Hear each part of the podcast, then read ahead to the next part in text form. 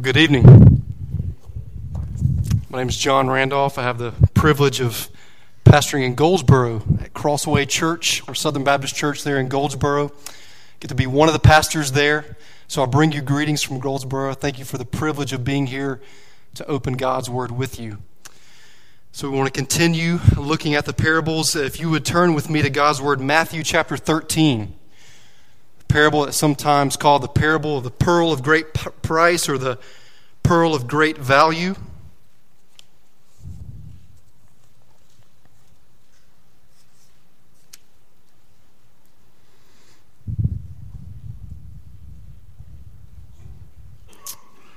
Would you follow along with me as I read God's word, Matthew 13, 45 and 46? Again, the kingdom of heaven is like a merchant in search of fine pearls, who, on finding one pearl of great value, went and sold all that he had and bought it.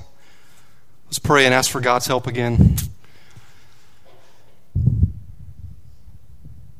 Father, we thank you for the good word that we have heard already. This word from Jesus that helps us that we seek to interpret, but that also very much interprets us. Search us, O God, and know our hearts. Try us and know our anxious thoughts. Lord, we ask that you would give us the Holy Spirit now. Pray that you would help me to preach not in words of human wisdom or eloquence, but in a demonstration of the Spirit and power. As Dan preached to us, that you would help us to pay careful attention to how we hear Speak, Lord, now, for your servants are listening. We pray in the name of Jesus. Amen. Well, it's true. As a boy and a teenager, I attended a total of seven Steven Curtis Chapman concerts. That's right. Some of you are envious right now. Some now think I'm rather hokey. And others don't know who I'm talking about anyway. But by God's grace, being raised by Christian parents, it was my mom who first introduced me to Steven Curtis Chapman, who, by the way, if you don't know, is a musician who seeks to honor and glorify God with his gifts. And little did she know, perhaps, that God would use his music, album after album, for years and years, really, to disciple me, or at least to play a part in my Christian discipleship along with my parents, along with that most central thing that God has given us for our discipleship, which is the church. So, if you would indulge me for a minute, let's go back maybe a couple of decades. Here's a sample of Steven Curtis Chapman lyrics from back in the day. Nobody stood and applauded them, so they knew from the start this road would not lead to fame. All they really knew for sure was Jesus had called to them. He said, Come follow me, and they came. With reckless abandon, they came. Empty nets lying there at the water's edge told a story that few could believe and none could explain how some crazy fishermen agreed to go where Jesus went with no thought to what they would gain. For Jesus had called them by name, and they answered, We will abandon it all for the sake of the call. No other reason at all but the sake of the call, wholly devoted to live and to die for the sake of the call. To find Jesus so precious, to see his kingdom and his gospel as so valuable that we think nothing of giving up everything for his sake. That's what we, what we want to consider tonight. Let me say that one more time to find Jesus so precious, to see his kingdom and his gospel as so infinitely valuable that we think nothing of giving up everything for his sake. If you're taking notes on paper or in your head, the first thing we want to see here in Matthew 13, verses 45 and 46 is this tonight. Very, very simple. Couple of thoughts to guide us tonight. Number one, notice that this man gave up everything.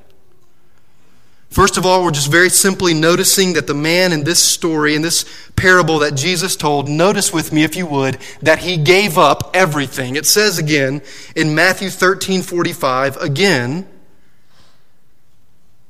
the kingdom of heaven is like a merchant in search of fine pearls, who, on finding one pearl of great value, went and sold all that he had and bought it. He gave up everything. I, like Dan, have to admit my ignorance about all things to do with merchants in search of fine pearls. But we do see here just some basic things that we should notice, some things that are right on the surface that we should not take for granted. For one thing, verse 45, again, the kingdom of heaven. The kingdom of heaven, over and over again. That's really one of the, one of, if not the main themes of Matthew 13, as Jesus devotes this whole chapter to speaking in parables. And he's saying over and over again, the kingdom of, of heaven is like. The kingdom of heaven is like. It's like what? Well, in this case, it's like a merchant in search of fine pearls. We can assume, I think, that this man knew what he was doing. Like anyone who's studied for their trade, whether in school or simply by experience or by both school and experience, this man was a professional merchant. He'd been searching for fine pearls perhaps all of his life or at least all of his vocational life. And I think we can say that it was his vocational ambition, his occupational desire his lifelong pursuit to search for fine pearls. Notice the plural there. So, what did that look like? I don't know exactly, but perhaps anywhere and everywhere that he went, he was bartering, he was seeking, he was looking. Do you have any fine pearls? Do you have anything that I could possibly trade to get some fine pearls? We're going to come back to the first of verse 46 where it says, Who on finding one pearl of great value. But for now, if we could just pause on the second part of verse 46, which tells us that not only had this professional merchant been seeking for fine pearls, plural, but he found one pearl of great value. And what did he do upon finding this one pearl? He went and sold all that he had and bought it. This really represents to us the cost of discipleship, does it not? The cost of discipleship. If you would keep your place here, maybe turn over to Luke chapter 9 for just a moment. Turn to the end of Luke chapter 9.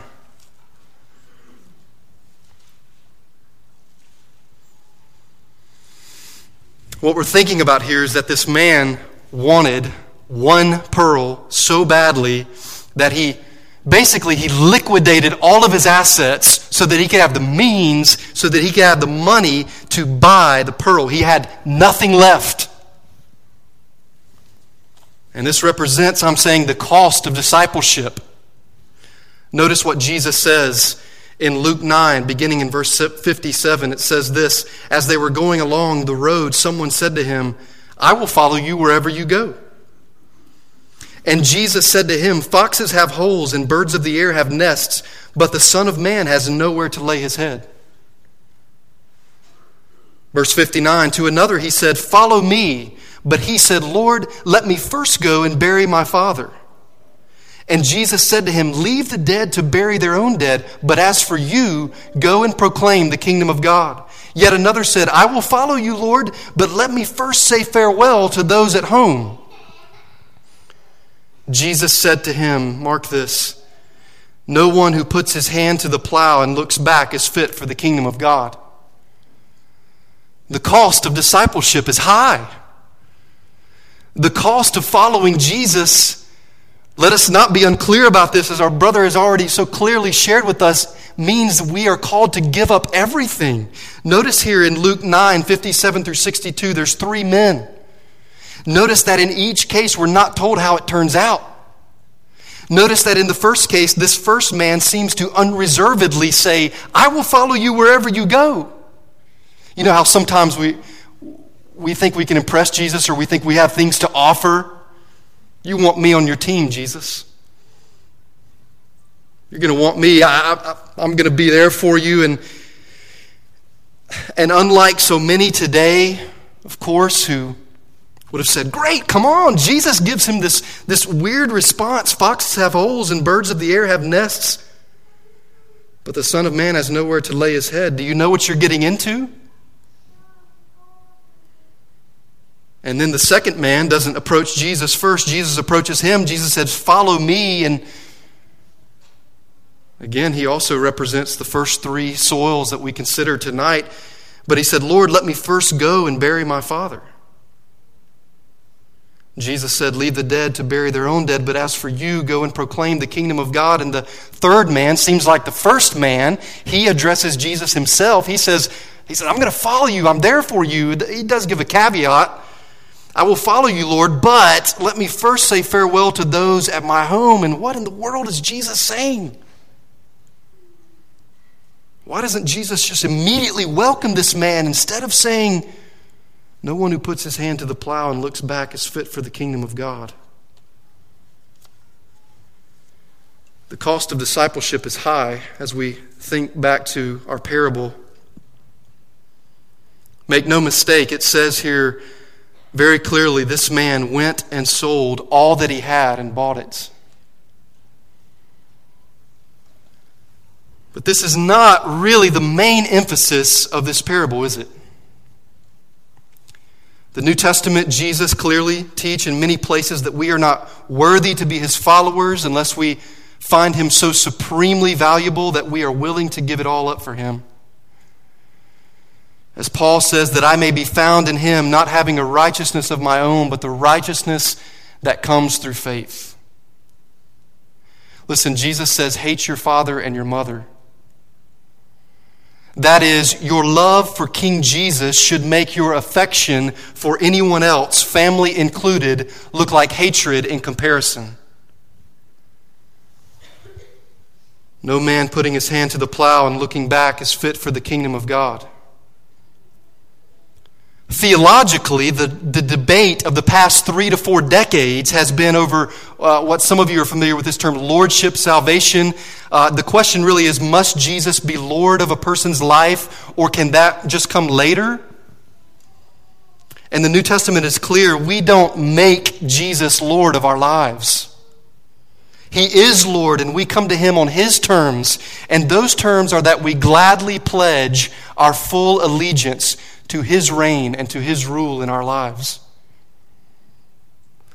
We can no more divide Jesus up into part Savior and part Lord than we can sustain our own breathing right now. This is the cost of discipleship. If it sounds heavy, then as much as I believe I'm being faithful to Jesus, I would say to you tonight, it is. It is this, this man finding one pearl of great value and then going and selling all that he had, going and liquidating his ass, assets, whether he owned a farm or whether he owned property of, of various sorts. He goes and he sells it. Can you imagine the, the picture? And he goes and he's, he's looking for buyers and is in excitement and he's saying, Will you buy my farm? Will you buy th- these articles of clothing that I don't need? You don't have to give me full price. Just, just, just give me something. Give me a reasonable offer. Will you take these things off of my hands? And he actually is liquidating everything. He went and sold all. He gave up everything, the cost of discipleship. But secondly, notice this and as important as it is that we notice that, as, as heavy as it is, as deceived as we will be if we do not understand that, that is not the main point of this parable. He gave up everything, but he could have cared less that he was giving up everything because, number two, he got the one thing that he wanted. This is the teaching of this parable. He gave up everything, yes, but he could have cared less. You know the quote, don't you, by Jim Elliot? He is no fool who gives up that which he cannot keep to gain that which he cannot lose. He is no fool who gives up that which he cannot keep to gain that which he cannot lose. It's been about 11 years ago that I had my eye on a beautiful, godly young lady. And as is our custom, of course, more often than not, you, it's a good thing to buy an engagement ring and to, if you are moving along that, that seriously. And so, as I had my eye on this godly, beautiful young lady who today is my wife, and as I was a student at the time, and as I had various odd jobs that, of course, paid what they did, and uh, it was no doubt probably the most costly expenditure of my life to, to fork out the money for that engagement ring. Thankfully, my wife's aunt is a jeweler in Pennsylvania, where she's from, so that, that was helpful as well. Um, but nonetheless, she didn't give me that great of a deal. I still love her. But as I took Christy to the park, and as I uh, knelt down to propose to her and opened the box with the ring, I was not at that moment thinking, here's the ring. This is killing me. This is killing me. Do you realize how much this cost? Nor have I, in the past 10 years that the Lord has given us, on a weekly or monthly or yearly, and not really at all have I said, honey, you owe me. You know how much I needed that food to eat out instead of eating the cafeteria food at school. And I, I just gave up practically everything to get you that ring. It's, it's not like that at all. And that's not, although I do think by implication, I think by implication, by good and necessary implication, this parable teaches us that we must, that Jesus calls us to count the cost of discipleship. I don't think that's the main point. We need to go back to verse 44. Because Jesus is teaching the same thing in both of these parables the parable of the pearl of great value and the parable of the hidden treasure. So look with me at verse 44. It says this The kingdom of heaven is like treasure hidden in a field, which a man found and covered up. And then in his joy, he goes and sells all that he has and buys that field. You see the parallel? There's a different scenario. Uh, our man in, in the parable of the great, the pearl of great value is, is seeking. The man in the parable of the hidden treasure in verse 44, not really seeking, kind of stumbles upon this treasure. Uh, imagine with me, if you would, we leave here tonight and you've got your metal detector in the trunk, and you decide, after most people have dispersed, I'm, gonna, I'm just going to canvass the, the area of the church here just for fun, just to find out. You, you've got your metal detector, you're scanning around the area, and what do you know? Beep, beep, beep, beep. It starts to go off, and, well, you know, uh, Justin won't care. We'll, we'll dig a little bit here. Won't do too much damage to the church property. And you dig and you begin to wait a minute. Wait a minute. You begin to recognize whatever it is, you, you, you somehow are able to recognize this is not just any other find. This is, this is a, a good find. This, this is so. Uh, does the church know about this? Does Justin know about this? And, and, this parable, is, as Dan reminded us, not meant, we're not meant to press it and to say, oh, that's not ethical. Or what is Jesus talking about here? He's, he's kind of commending unethical behavior. No, not at all. The picture is actually of a man who, who does something that we might think is a little bit duplicitous, right? He goes and he has his metal detector and he finds a treasure and he says, I don't care if Justin or the church knows about this at all. I know about it. And it's going to make me rich. And so what he does is he makes an incredible offer to buy the whole church and to buy the whole property. You guys can go relocate. I found an incredible treasure. Would you read verse 44 again with me? The kingdom of heaven is like treasure hidden in a field, which a man found and covered up. Then in his joy,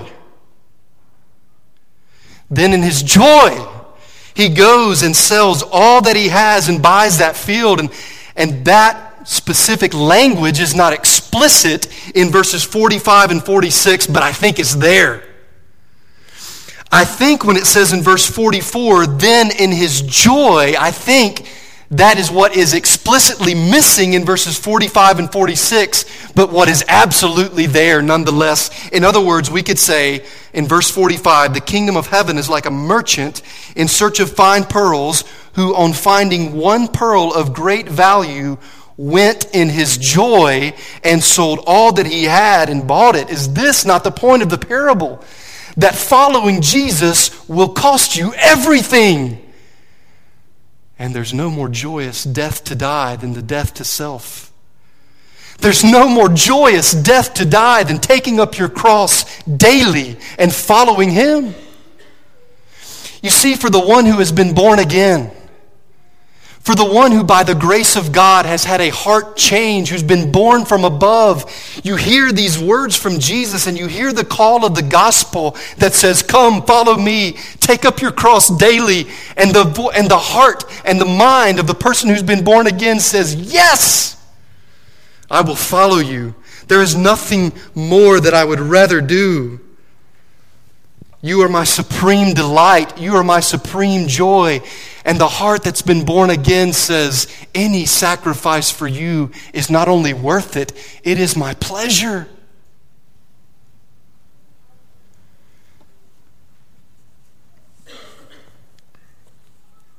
For me, as, as I mentioned, by God's grace, being raised by Christian parents, as best I know, being rescued by God's grace at a young age.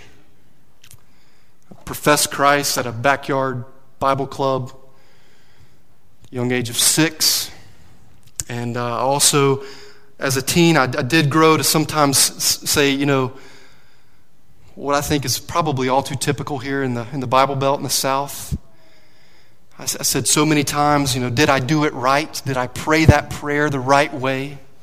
Am I really saved? And I wrestled with assurance of salvation, which God wants us to do, wants us to have full assurance. But God began to help me to see that He alone can save. And He, in fact, had given me a love for Him, a love for His Word, a love for His people. The verse that seemed to me like my life verse for so many years as a growing Christian was 1 Peter 1 8. I commend it to you. 1 Peter 1 8. Though you have not seen him, you love him. And even though you do not see him now, you believe in him and are filled with an inexpressible and glorious joy. He's coming again. He has come. And so, where does that leave us now? He's coming again. He's coming again, and He has come. And so, where does that leave us now? Well, it doesn't, it doesn't leave us in no man's land. As Justin prayed tonight, we have the Holy Spirit, we have each other, we have the church. We are filled with an inexpressible and glorious joy now because we worship and because we love someone that we've never even seen. It's amazing. He gave up everything this merchant in search of fine pearls. He gave up everything, but he could have cared less that he was giving up everything because he got the one thing that he really wanted. So, what tonight? Let's begin with God's help to make sure that we are thinking about being doers, being faithful hearers of God's word. So, what? Well, first of all, let us see for the first time or remember once again that the call of Jesus to be his disciple is a call to give up everything. Let's remember the cost of discipleship. And when I say the call of Jesus to be his disciple is a call to give up everything, I don't know about you, but I'm very tempted to qualify that statement and to say, in principle, to give up everything. Or at least be willing to give up everything. That's not what Jesus said. And as long as we understand that Jesus himself didn't call everyone to give up everything in exactly the same way, Like at the end of the Gospel of John, you know, inquisitive Peter hears about John. Jesus, tell me about that. No mind to you, Peter. What's it to you? You follow me. The call of discipleship means that we give up everything, but that does look different in each of our lives. For some, it means literally selling our possessions. For others, it may, it may very well mean living in middle class America, dying to self daily, serving our families, working faithfully at our jobs, like Michael Horton's helpful new book, Ordinary. Ordinary lives for the sake of the kingdom of God. Jesus himself did not call everyone to give up everything in exactly the same way. But the cost of discipleship is the same for all. And then, brothers and sisters, let us for the first time, or maybe for the four thousandth time, let us resolve by the grace of God to find our joy in King Jesus, the crucified and risen Lord. This is the heartbeat of Christianity. This is 1 Peter 1 8 is not just for super Christians or for those who, who really want to be filled with the Holy Spirit. This is the essence of what it means. Matthew 13 44 through 46 really is not dealing with super disciples, it's dealing with conversion. This is conversion to Christ, that we understand that He calls us to leave all and to follow Him, and we say, huh, nothing I'd rather do.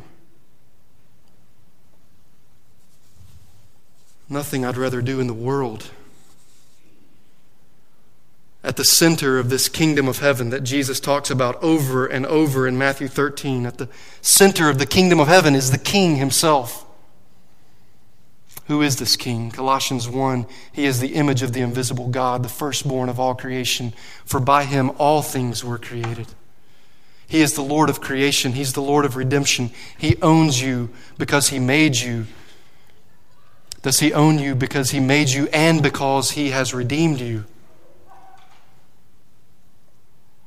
Do you find this king supremely valuable? Is he your greatest, your all surpassing treasure? Uh, would you even now, by the grace of God, feel the beat of your heart saying this Yes, I am weak, but I could say that I would gladly give up all or go through anything for the sake of my Lord and my Redeemer? If that's the case, then you're a Christian.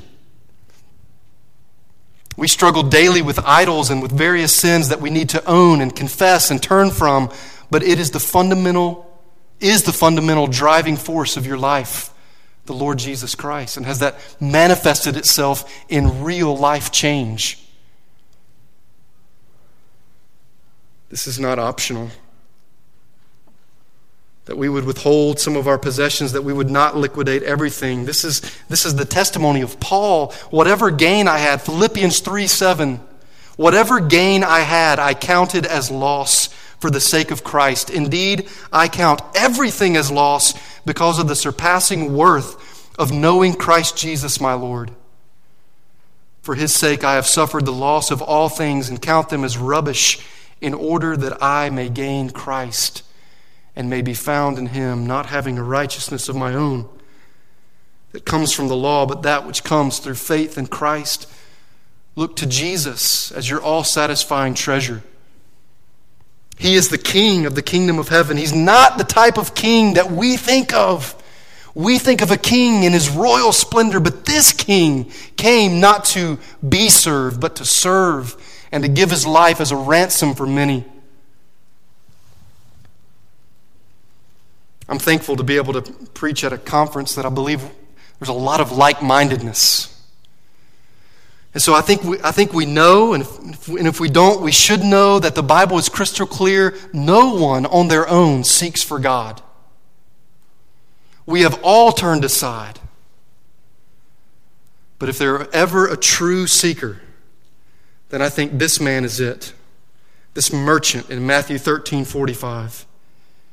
He was seeking for pearls, but he found, he surprisingly found the pearl to end all pearls. If the Lord God purposes to save a man, then he can also make that same man a true seeker, until he sovereignly leads that man to the fountain of delights, who is the Lord Jesus Christ. So let me close with a hymn from a Wesleyan Methodist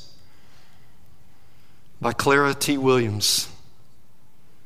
I'm just going to tweak the chorus. She said, All my life I had a longing for a drink from some clear spring that I hoped would quench the burning of the thirst I felt within. Hallelujah! He has found me, whom my soul so long has craved. Jesus satisfies all my longings. Through his blood I now am saved. Feeding on the husks around me till my strength was almost gone, longed my soul for something better, only still to hunger on. Poor I was and sought for riches, something that would satisfy, but the dust I gathered round me only mocked my soul's sad cry. Hallelujah, he has found me, the one my soul so long has craved. Jesus satisfies all my longings. Through his blood, I now am saved. Let us look to Jesus and in him, in him find the hidden treasure. In him find the pearl of great price. Let's pray.